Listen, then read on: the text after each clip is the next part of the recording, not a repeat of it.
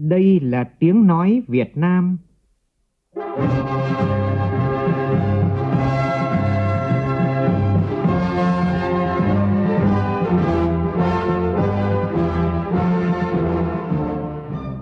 là tiếng nói Việt Nam, phát thanh từ Hà Nội, thủ đô nước Cộng hòa xã hội chủ nghĩa Việt Nam.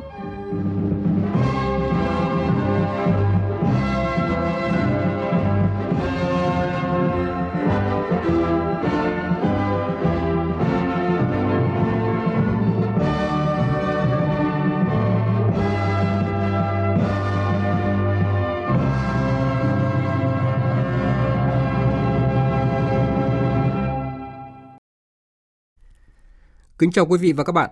Mời quý vị và các bạn nghe chương trình Thời sự sáng nay, Chủ nhật ngày 13 tháng 10 năm 2019, tức ngày 15 tháng 9 năm kỷ hợi của Đài Tiếng nói Việt Nam. Chương trình có những nội dung chính sau đây.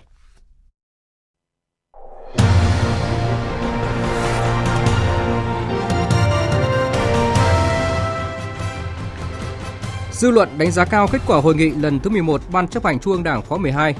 Chương trình có bình luận nhân đề Hội nghị Trung ương 11 khóa 12, tinh thần mới, khí thế mới để phát triển.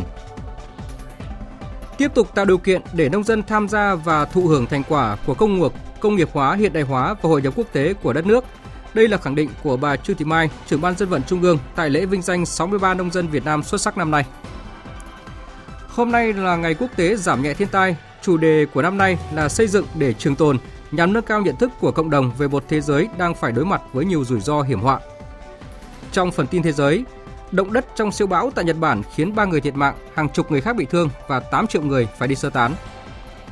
Liên đoàn Ả Rập kêu gọi Hội đồng Bảo Liên Hợp Quốc đưa ra các biện pháp nhằm buộc Thổ Nhĩ Kỳ phải ngừng chiến dịch quân sự của nước này vào Syria và rút quân ngay lập tức khỏi quốc gia Ả Rập này.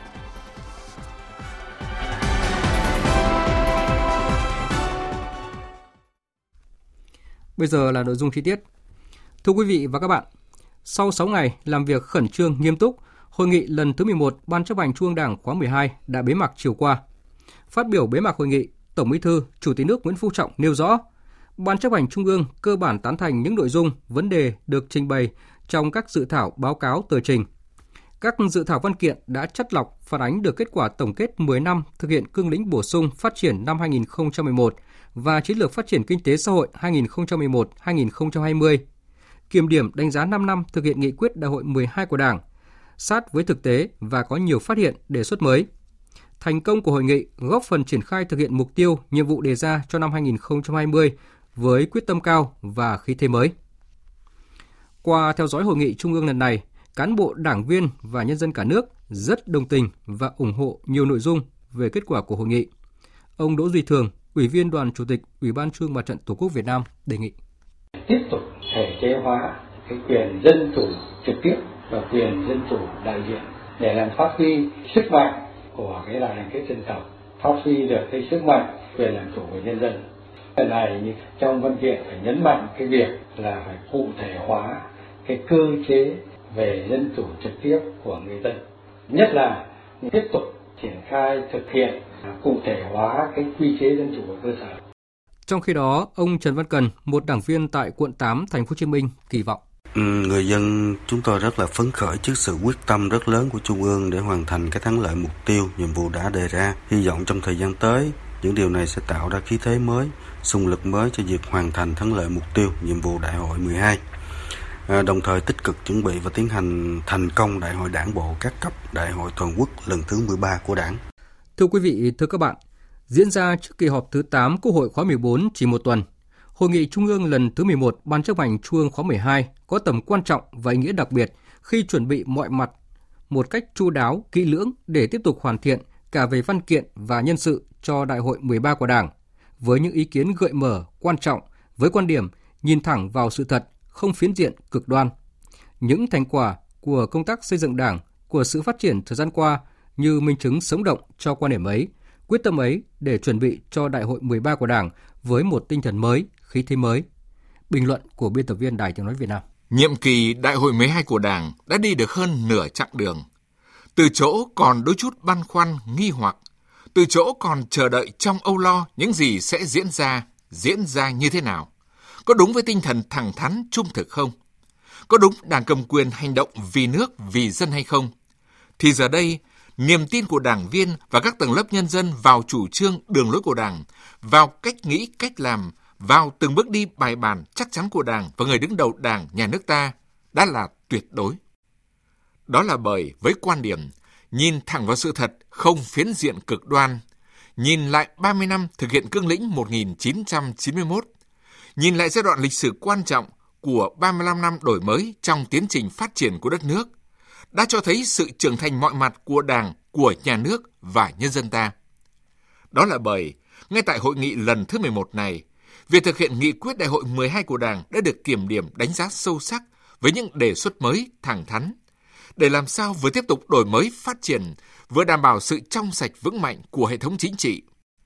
Các dự thảo báo cáo, tờ trình, các văn kiện chuẩn bị cho đại hội 13 của Đảng cũng được đóng góp ý kiến với tinh thần nghiêm túc để tiếp tục hoàn chỉnh xin ý kiến của nhân dân.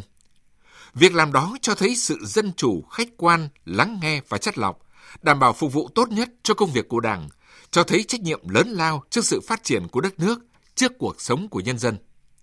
Đó là bởi những thách thức khó khăn trong quá trình thực hiện nghị quyết đại hội 12 của Đảng là vô cùng lớn, có lúc vô cùng cam go. Nhưng với phương thức làm từng bước, làm chắc chắn, thực hiện đúng và trúng sự đòi hỏi của công cuộc đổi mới, yêu cầu của nhân dân, những nhiệm vụ trọng tâm mà Đảng ta đặt ra đã được thực hiện nghiêm túc với những thành tựu rất quan trọng. Đặc biệt là sự chuyển biến mạnh mẽ về nhận thức và hành động của công tác đấu tranh phòng chống giặc nội xâm tham nhũng – Kết quả mang tính đột phá của công cuộc chống tham nhũng là chỉ dấu quan trọng trong hơn nửa chặng đường nhiệm kỳ đại hội 12 của Đảng ta, được nhân dân đồng lòng tin tưởng. Đó còn là bởi Hội nghị Trung ương lần thứ 11 khóa 12 một lần nữa khẳng định quan điểm xuyên suốt của Đảng khi nêu cao quyết tâm, kiên quyết không để một cán bộ đảng viên nào được phép tự đặt mình cao hơn tổ chức, tự cho phép mình đứng ngoài kỷ luật Đảng. Khi Tổng Bí thư Chủ tịch nước Nguyễn Phú Trọng nhấn mạnh kỷ luật hơn 70 cán bộ cao cấp, thật đau xót, nhưng không có cách nào khác, không thể không làm. Khi ông cho rằng đây là bài học đau xót, bài học đắt giá cho tất cả chúng ta. Bài học đau xót, bài học đắt giá ấy là sự nhắc nhớ cán bộ đảng viên không thể quên rèn luyện, tu dưỡng, không thể quên mỗi việc làm là tấm gương soi chiếu, không thể quên kỳ cương, kỳ luật của đảng, không thể quên rằng nhân dân đã và đang dõi theo đặt niềm tin yêu. Nếu như chợt quên đi, sẽ gây ra những hậu quả tổn thất khôn lường, sẽ phá vỡ đánh đổ những thành tựu bao công bao năm gây dựng của Đảng, của dân. Chúng ta đang tích cực chuẩn bị đại hội Đảng bộ các cấp, tiến tới đại hội lần thứ 13 của Đảng. Thành tựu và cả những bài học sâu sắc đắt giá trong công tác xây dựng Đảng vừa qua, những quyết định quan trọng tại hội nghị trung ương lần này là tiền đề quan trọng để tạo nên một tinh thần mới, một khí thế mới với niềm tin. Đại hội 13 của Đảng thật sự là đại hội đoàn kết, dân chủ, kỳ cương, sáng tạo và phát triển. Tất cả vì sự nghiệp chung của Đảng, của đất nước, của nhân dân. Quý vị và các bạn vừa nghe bình luận của biên tập viên Đàm Hoa nhan đề Hội nghị Trung ương 11 khóa 12, tinh thần mới, khí thế mới để phát triển qua giọng đọc của phát thanh viên Hùng Sơn. Chương trình thời sự sáng nay sẽ được tiếp tục với các nội dung đáng chú ý khác. Nhân kỷ niệm 89 năm thành lập Hội Đông dân Việt Nam, tối qua, Trung ương Hội Nông dân Việt Nam phối hợp với Ban tuyên giáo Trung ương, Bộ Nông nghiệp và Phát triển Nông thôn, Bộ Công Thương tổ chức vinh danh 63 nông dân xuất sắc năm nay. Ủy viên Bộ Chính trị, trưởng Ban dân vận Trung ương Trương Thị Mai dự hội nghị. Phóng viên Minh Long phản ánh. Là năm thứ bảy liên tiếp, chương trình tôn vinh và trao tặng danh hiệu nông dân Việt Nam được thực hiện, thu hút sự quan tâm của hàng triệu hội viên nông dân trong cả nước hưởng tham gia. Chị Nguyễn Thị Lạc, nông dân huyện Hóc Môn, thành phố Hồ Chí Minh một trong 63 nông dân xuất sắc bày tỏ. Được khen thưởng rất là hạnh phúc vì đây là cái quá trình lao động của chúng tôi một thời gian dài là xác nhận lại cái chuyện làm của mình là hữu ích.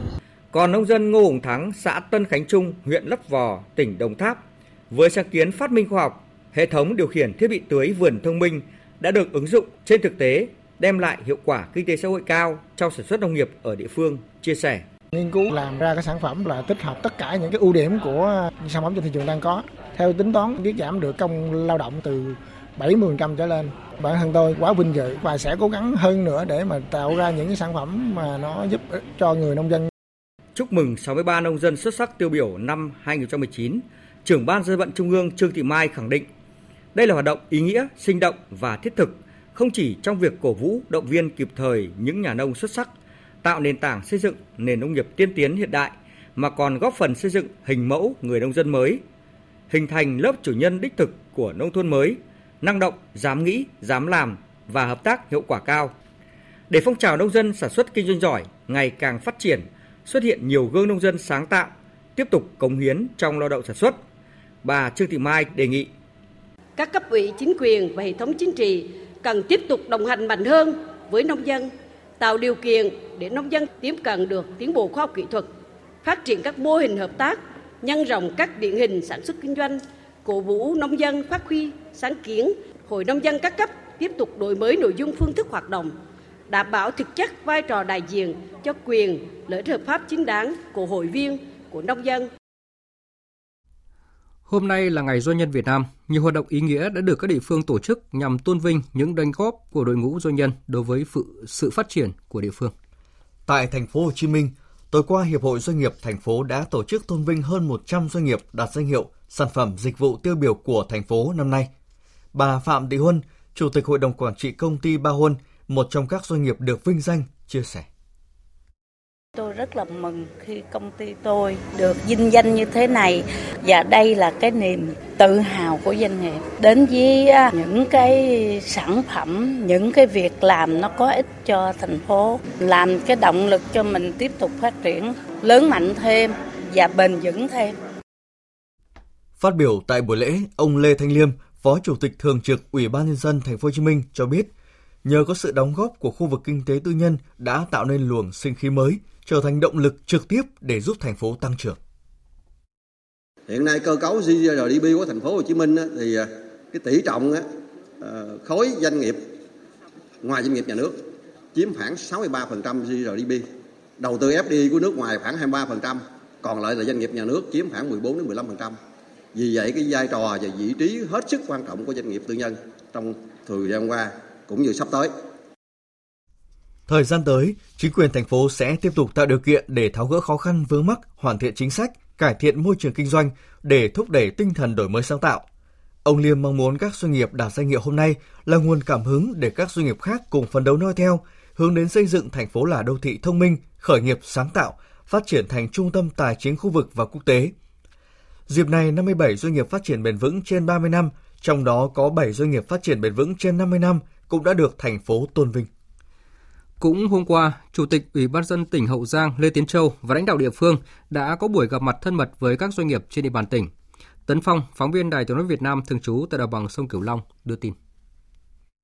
Phát biểu tại buổi họp mặt, Chủ tịch Ủy ban nhân dân tỉnh Hậu Giang Lê Tiến Châu biểu dương những đóng góp của các doanh nghiệp cho tỉnh Hậu Giang trong thời gian qua, nhờ đó góp phần đưa tỉnh Hậu Giang phát triển ở nhiều mặt, trong đó nổi bật ở lĩnh vực giáo dục và xây dựng nông thôn mới. Chủ tịch Ủy ban nhân dân tỉnh Hậu Giang khẳng định lãnh đạo tỉnh sẽ tạo mọi điều kiện thuận lợi để hiệp hội doanh nghiệp tỉnh tham gia mạnh mẽ vào các hoạt động của chính quyền.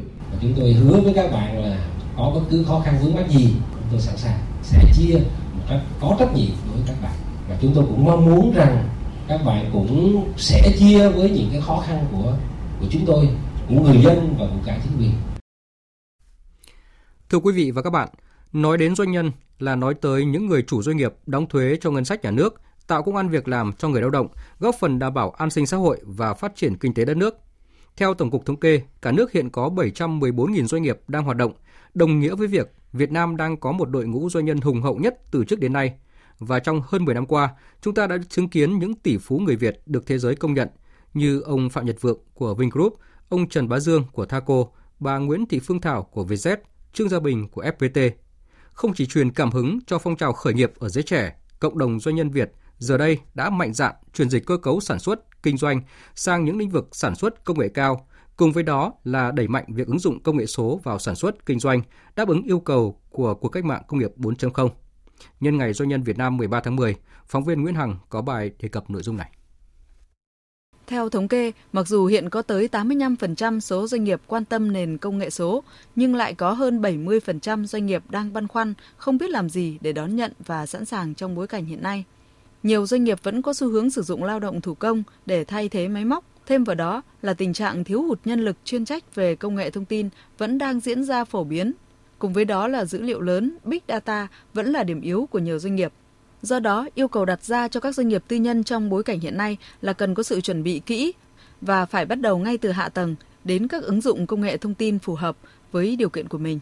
Đồng thời, nhìn nhận vai trò quan trọng của đổi mới về công nghệ đối với việc nâng cao năng suất, chất lượng của hàng hóa, dịch vụ cũng như khả năng của doanh nghiệp. Từ kinh nghiệm phát triển chuyển đổi số của doanh nghiệp mình, ông Phạm Ngô Quốc Thắng, Chủ tịch Hội đồng Quản trị Công ty Cổ phần Lavifood cho biết. Thì hiện nay là khi mà đưa vào ứng dụng công nghệ, nhân lực của chúng tôi đi được khoảng 50% rồi. Đồng thời là cái cái năng suất nó tăng lên gấp 3 lần. Đó, thế chính vì thế là chúng tôi phải đầu tư, tuy là cái chi phí ban đầu rất cao, nhưng đổi lại thì nó lại có hiệu quả trong công việc và trong kinh doanh. Như vậy, để tiếp cận cuộc cách mạng 4.0, doanh nghiệp phải là trung tâm để đổi mới cũng như thay đổi nhận thức về cách thức sản xuất và môi trường kinh doanh. Để làm được điều này cần chú trọng đến phát triển công nghệ trong tương lai. Theo các chuyên gia, để có được chỗ đứng vững chắc trên thị trường trong và ngoài nước, doanh nghiệp cần tập trung chuyển đổi trong vòng 3 đến 5 năm để chuyển dịch dần sang doanh nghiệp 4.0, công nghệ số hóa, xây dựng thế mạnh và giá trị cốt lõi của doanh nghiệp dựa trên đổi mới sáng tạo. Thưa quý vị và các bạn, hôm nay là ngày quốc tế giảm nhẹ thiên tai. Mỗi năm thì thảm họa thiên tai gây thiệt hại khoảng 520 tỷ đô la cho nền kinh tế toàn cầu, đẩy khoảng 26 triệu người vào cảnh nghèo đói và khiến hàng triệu người phải rời nhà cửa đi lánh nạn. Riêng với Việt Nam, thiệt hại kinh tế do thiên tai gây ra ngày càng tăng. Do đó, giảm nhẹ thiệt hại do thiên tai là mục tiêu hàng đầu mà chính phủ đang triển khai. Đây là khẳng định của Thứ trưởng Bộ Nông nghiệp và Phát triển Nông thôn Nguyễn Hoàng Hiệp tại chuỗi sự kiện hưởng ứng Ngày Quốc tế Giảm nhẹ thiên tai do Ban chỉ đạo Trung ương về phòng chống thiên tai tổ chức hôm qua tại Hà Nội. Phản ánh của phóng viên Phương Thoa.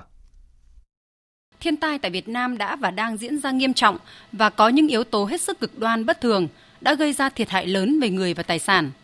10 năm qua đã có hơn 3.600 người chết và mất tích do thiên tai, gây thiệt hại khoảng 288.000 tỷ đồng với các loại hình thiên tai gồm bão, lũ, lũ quét, mưa lớn, ngập lụt, hạn hán và sạt lở đất. Việt Nam cũng là một trong năm quốc gia được đánh giá bị tổn thương lớn nhất do tác động của biến đổi khí hậu, với biểu hiện rõ rệt là nước biển dâng và xâm nhập mặn. Trong khi đó, hạ tầng phòng chống thiên tai của Việt Nam còn nhiều bất cập, với hơn 5.000 km đê sông, gần 2.000 km đê biển, gần 26.000 km đê và bờ bao chống lũ, ngăn mặn. Trong đó có nhiều công trình đã đến giai đoạn cần được tu sửa, nâng cấp để đảm bảo an toàn hơn trước thiên tai. Thứ trưởng Bộ Nông nghiệp và Phát triển Nông thôn Nguyễn Hoàng Hiệp nói. Năm nay, Liên Hợp Quốc tiếp tục lựa chọn mục tiêu thứ tư của khung hành động Sendai về giảm thiểu thiệt hại và hư hỏng đối với các cơ sở thần thiết yếu với thông điệp dựng xây để trường tồn. À, đây là nội dung chính để tuyên truyền, vận động các cộng đồng, các quốc gia hưởng ngày quốc tế về giảm thiểu rủi ro thiên tai ngày 13 tháng 10. Đây là những thông điệp rất phù hợp với Việt Nam trong giai đoạn hiện nay. Tại sự kiện, Bộ Nông nghiệp và Phát triển Nông thôn thay mặt các cơ quan của chính phủ tham gia ký khung đối tác với các tổ chức quốc tế và các tổ chức phi chính phủ quốc tế để ghi nhận sự hợp tác cùng nhau thực hiện mục tiêu giảm nhẹ rủi ro thiên tai. Dịp này, ban tổ chức trao giải cuộc thi Giải cứu trái đất, trẻ em sáng tác nhân vật siêu anh hùng đẩy lùi thiên tai và biến đổi khí hậu ban tổ chức cũng phát động giải báo chí toàn quốc về phòng chống thiên tai lần thứ nhất năm 2019 với chủ đề Giảm thiểu thiệt hại do thiên tai, chủ động thích ứng với biến đổi khí hậu bắt đầu từ cộng đồng. Về chất lượng nguồn nước sinh hoạt tại các khu đô thị Linh Đàm, trung cư Kim Văn Kim Lũ, các khu dân cư trên địa bàn các quận Thanh Xuân, Nam Từ Liêm, Cầu Giấy, Hoàng Mai, Thanh Trì. Đến thời điểm này, tức là đã 4 ngày trôi qua nhưng nước vẫn chưa hết mùi khét, một số tòa trung cư đã khuyến cáo người dân không nên sử dụng nước từ vòi để uống và nấu ăn. Ghi nhận của nhóm phóng viên Đài Tiếng Nói Việt Nam. Sau gần 4 ngày, tại các khu trung cư mà người dân phản ánh, mùi khét trong nước vẫn chưa giảm. Tình trạng này khiến nhiều người dân không khỏi lo lắng. Anh Lê Bảo Ngọc, cư dân trung cư HH2A Linh Đàm bày tỏ. Um, trước mắt thì nhà tôi thì vẫn dùng nước đấy để, để tắm giặt còn à, về ăn uống thì nhà tôi lại mua thêm cái bình nước riêng, cũng rất là phức tạp do gia đình. Tại một số khu chung cư thuộc quận Thanh Xuân như khu tập thể Cao Su Sao Vàng, người dân không thể ăn được cơm canh đã nấu từ vòi nước sinh hoạt do nước có mùi hắc như mùi keo dán ống nước. Chị Thu Hà, cư dân chung cư The Park cho biết. Gần tuần nay nhà tôi không có nước sinh hoạt, con cái thì không có cái nước để tắm giặt, ảnh hưởng đến uh, sinh hoạt của chúng tôi. Uh, chúng tôi thì phải đi mua bình nước ở ngoài về dùng mà chả biết bao nhiêu bình nước cho đủ cả. Mà chúng tôi đã tổ chức các cuộc họp kiến nghị lên các cấp trên nhưng mà vẫn đang chờ giải quyết đây. Đoàn liên ngành thành phố Hà Nội gồm Sở Xây dựng, thanh tra Sở Y tế, Trung tâm Kiểm soát Bệnh tật thành phố và các đơn vị cung cấp nước sạch sông Đà đã đi kiểm tra, lấy mẫu nước tại 3 điểm là trạm bơm tăng áp Tây Mỗ, quận Nam Từ Liêm, bể chứa trung gian tại huyện Thạch Thất và tại nhà máy nước sông Đà, tỉnh Hòa Bình. Đại diện đoàn kiểm tra ông Lê Văn Du, Phó phòng Hạ tầng Kỹ thuật Đô thị, Sở Xây dựng Hà Nội cho biết. Hiện nay thì cái kết quả đấy đang được Trung tâm Kiểm soát bệnh bệnh tật thành phố Hà Nội làm xét nghiệm về hàng tuần có kết quả chính xác sở mới có cái thông tin chính thức về cái nội dung đấy được. Tiếp theo, biên tập viên Nguyễn Kiên sẽ chuyển đến quý vị và các bạn một số thông tin thời tiết đáng chú ý. Trung tâm Dự báo Khí tượng Thủy văn Quốc gia cho biết, hiện nay không khí lạnh đã tiến sát đến các tỉnh vùng núi phía Bắc nước ta. Dự báo ngày và đêm hôm nay không khí lạnh sẽ ảnh hưởng yếu đến vùng núi Bắc Bộ và từ ngày mai không khí lạnh sẽ tăng cường mạnh hơn, ảnh hưởng đến khu vực phía Đông Bắc Bộ, Bắc Trung Bộ, sau đó ảnh hưởng đến một số nơi ở phía Tây Bắc Bộ. Do ảnh hưởng của không khí lạnh, ở vùng núi Bắc Bộ có mưa rào và rông rải rác, riêng các tỉnh Hà Giang, Tuyên Quang, Lào Cai, Yên Bái, Lai Châu, cục bộ có nơi mưa to. Từ đêm mai ở các tỉnh Bắc Bộ và Thanh Hóa trời chuyển lạnh vào đêm và sáng sớm với nhiệt độ thấp nhất phổ biến từ 20 đến 23 độ. Vùng núi có nơi chuyển rét với nhiệt độ thấp nhất từ 16 đến 19 độ. Thủ đô Hà Nội từ ngày mai đến ngày 16 tháng 10 có mưa rào và rải rác có rông, đêm và sáng sớm trời chuyển lạnh với nhiệt độ thấp nhất phổ biến từ 20 đến 23 độ. Trong mưa rông có khả năng xảy ra lốc xét và gió giật mạnh.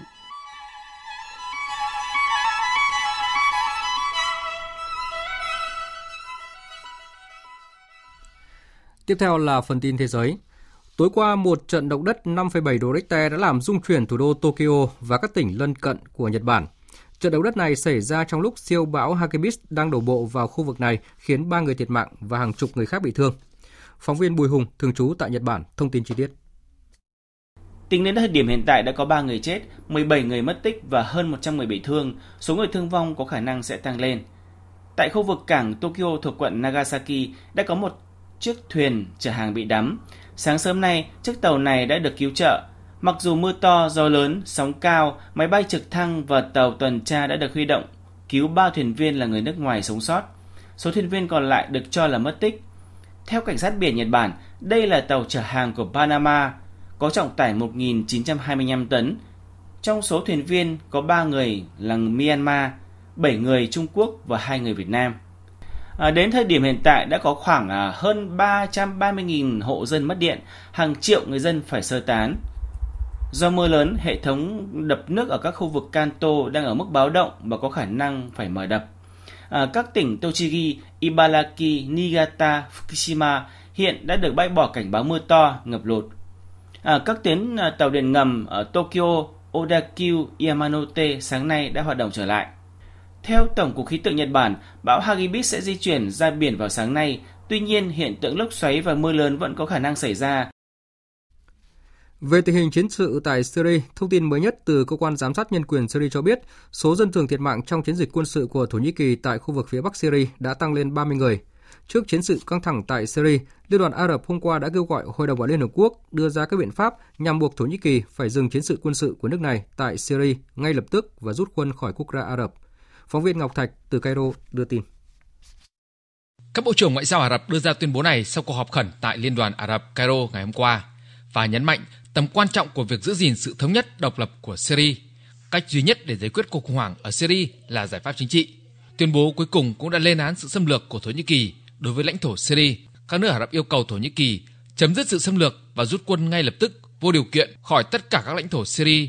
Các nước Ả Rập sẽ xem xét các biện pháp khẩn cấp để chống lại sự xâm lược của Thổ Nhĩ Kỳ, bao gồm giảm quan hệ ngoại giao, chấm dứt các hợp tác quân sự và xem xét mức độ quan hệ kinh tế, văn hóa và du lịch với Thổ Nhĩ Kỳ, cũng như kêu gọi Hội đồng Bảo an Liên Hợp Quốc thực hiện các biện pháp cần thiết để ngăn chặn sự xâm lược của Thổ Nhĩ Kỳ. Tổng thư ký Liên đoàn Ả Rập Abu Gheit nhấn mạnh, hành động quân sự của Thổ Nhĩ Kỳ đã ảnh hưởng trực tiếp tới an ninh của quốc gia Ả Rập cũng như an ninh và hòa bình quốc tế. Chúng tôi đề nghị Thổ Nhĩ Kỳ ngừng các hành động này ngay lập tức và rút quân vô điều kiện khỏi vùng đất Syria. Chúng tôi từ chối bất kỳ nỗ lực nào của Thổ Nhĩ Kỳ nhằm áp đặt thay đổi nhân khẩu học ở Syria thông qua việc sử dụng vũ lực trong khuôn khổ của cái gọi là vùng đệm. Vì điều này vi phạm luật pháp quốc tế, cũng như chịu trách nhiệm hoàn toàn cho bất kỳ tác động nào của hành vi xâm lược này. Mỹ và Trung Quốc đã đạt được một phần của thỏa thuận thương mại sau vòng đàm phán cấp cao diễn ra tại thủ đô Washington DC. những tiến bộ đạt được trong cuộc đàm phán này sẽ tạo tiền đề cho một thỏa thuận toàn diện nhằm chấm dứt cuộc chiến thương mại hiện nay. Hôm nay, hàng triệu cử tri Ba Lan sẽ đi bỏ phiếu bầu 460 nghị sĩ Hạ viện và 100 nghị sĩ Thượng viện cho nhiệm kỳ 4 năm sắp tới. Phóng viên Hữu Bình, thường trú tại Cộng hòa Séc theo dõi khu vực Trung Âu, đưa tin. Cuộc bầu cử quốc hội lần này là cuộc đua của một số đảng hay nhóm đảng chính để có ghế tại quốc hội, bao gồm Đảng Pháp luật và Công lý đang cầm quyền, Liên minh Công dân đối lập, Liên minh cánh tả Levica, Liên minh Liên đoàn cánh hữu hay nhóm Đảng Nhân dân Ba Lan và Đảng Kukis 15. Tuy nhiên, với chiến dịch vận động bầu cử tập trung vào các cam kết tăng phúc lợi xã hội, miễn giảm thuế cho doanh nghiệp, bảo vệ giá trị gia đình truyền thống, Đảng Pháp luật và Công lý gần như không có đối thủ để giành thắng lợi lần thứ hai liên tiếp trong cuộc bầu cử lần này. Các cuộc thăm dò dư luận trước bầu cử đều cho thấy Đảng Pháp luật và Công lý nhận được sự ủng hộ của trên 40% số người được hỏi, nhiều gần gấp đôi tỷ lệ ủng hộ đối thủ ở vị trí thứ hai là Liên minh Công dân đối lập.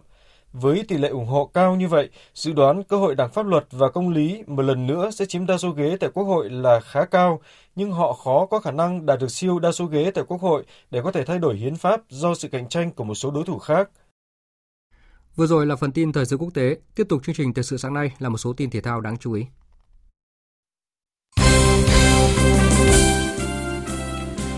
Vào lúc 18 giờ chiều nay, trên sân vận động thống nhất ở thành phố Hồ Chí Minh sẽ diễn ra trận giao hữu giữa đội tuyển U22 Việt Nam và U22 các tiểu vương quốc Ả Rập thống nhất.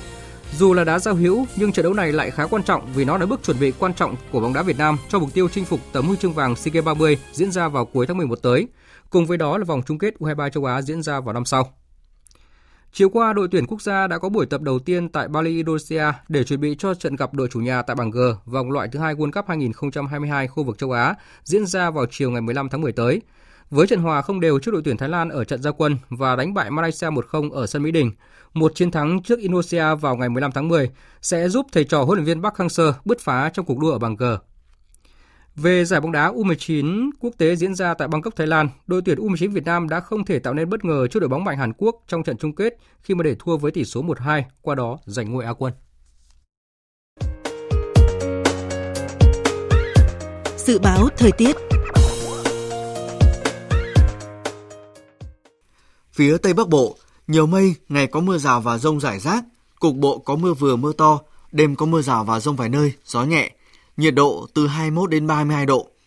Phía Đông Bắc Bộ, có mây, có mưa rào và rông vài nơi, riêng vùng núi ngày có mưa rào và rông rải rác, cục bộ có mưa vừa mưa to, gió nhẹ, nhiệt độ từ 22 đến 31 độ. Vùng núi có nơi nhiệt độ từ 22 đến 28 độ.